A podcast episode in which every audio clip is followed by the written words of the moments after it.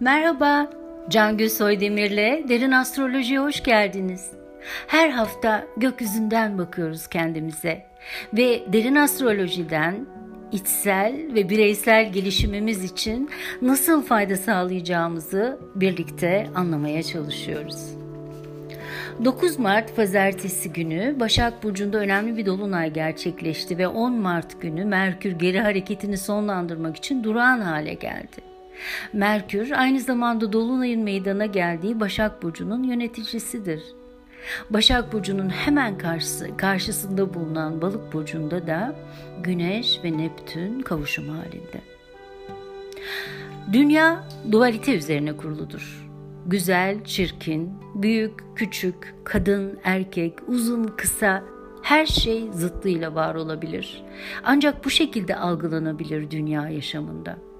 Aynı şey astrolojik haritalarımız için de söz konusudur. Her burç tam karşısında bulunan bir çeşit zıttı olan burçla birlikte bir aks oluşturur ve aynı bu Başak burcundaki dolunayda olduğu gibi karşı burcu olan balığı da içine alacak şekilde tüm aksı yorumlamak gerekir.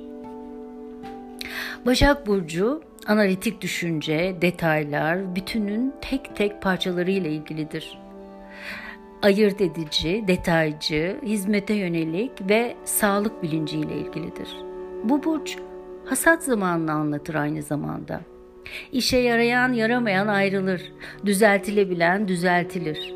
Başak nasıl ki ince ince detayları inceler, karşı burcu balıkta tam tersi resmin bütününü görür.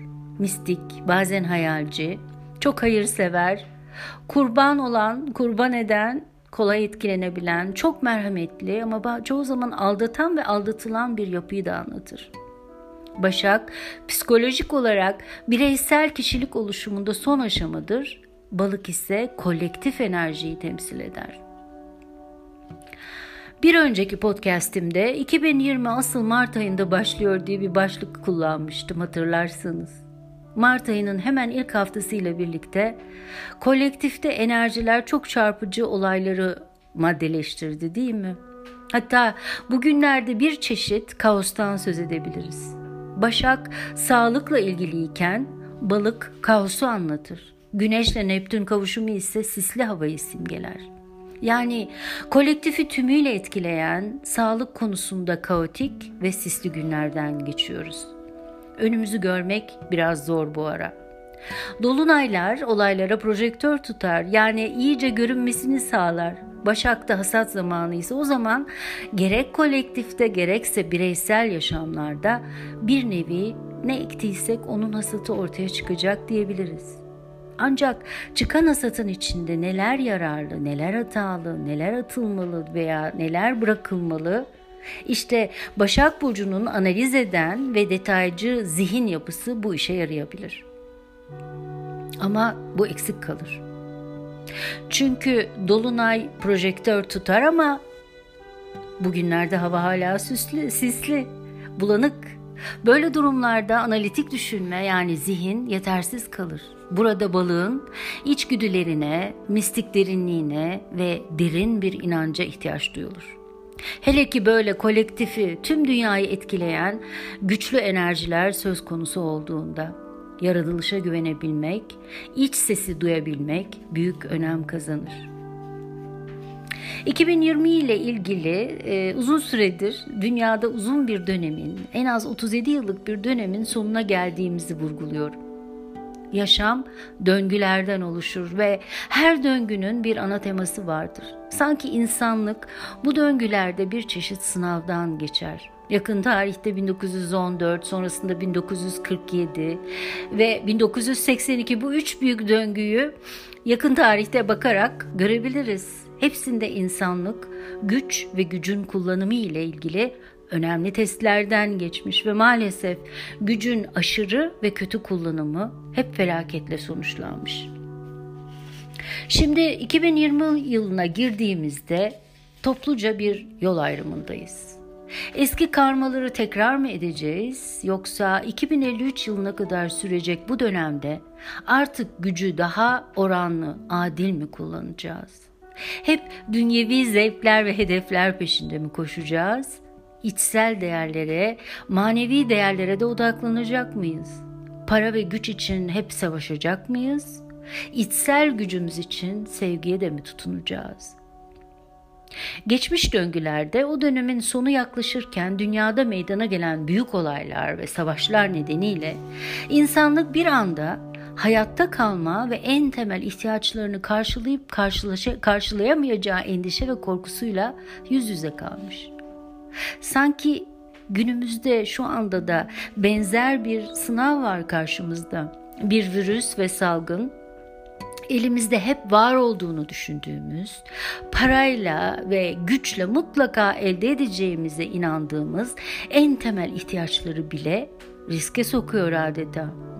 Bir anlamda hepimiz karantina ve benzer durumlarla en basit biçimde yaşama zeminine, en basit yaşam, yaşama zeminine mecbur kalıyoruz.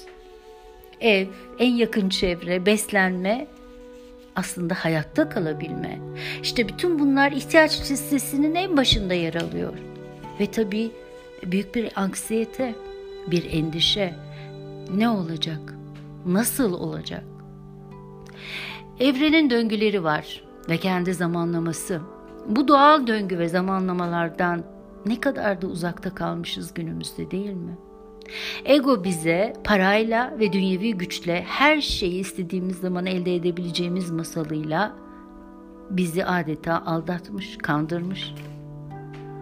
Korku içsel yolu bilmeyenler için egoya daha da sarılmaya neden olur. Ancak böyle kritik zamanlarda bizden beklenen evrenin bize ne mesajlar vermek istediğini anlamamızdır. O mesajın anlamını ise ego idrak edemez. İçsel bir anlayış gerekir bunun için. Evrende hepimizin bir bütünün içinde olduğumuzu ve yaratılışın içindeki döngüleri, o döngülerin olduğunu ve içteki tanrısal bilinci hatırlamamız gerekir. Böyle baktığımızda Başak Balık aksı aslında anlam ile ilgilidir. Yaşamın anlamı nedir? Neden buradayız? Benim yaşamımın anlamı nedir? Kendim kalıcı bir anlam oluşturabilir miyim bu yaşamda? Kolektifte bu yaşananların içinde her birimiz bireysel yolculuğumuzun detaylarına odaklanmalıyız. Nasıl bir yol ayrımındayım bireysel olarak? Nasıl bir hasat var karşımda? Neleri ayıklamalıyım, neleri atmalıyım, neleri düzeltebilirim?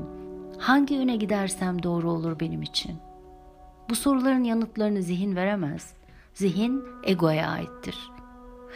İç kitabımızın içinde ise bu yanıtlar yazılıdır. Bize düşen o kitabı okumaya niyet etmektir. Kaos dıştadır. İçin merkezi ise dengeli ve huzurludur. Korku dıştadır. İçte ise kalıcı sevgi ve cesaret vardır. Sorun dışta ise çözüm içtedir.''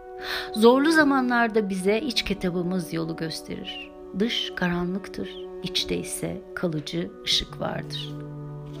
Kendi anlamımızı ve yönümüzü bulma zamanı şimdi. Yol ayrımındayız. Sizin yönünüz hangisi? Bu haftalıkta bu kadar. Haftaya tekrar görüşeceğiz inşallah. E, kalpten en içten sevgilerimi yolluyorum hepinize. Hoşçakalın.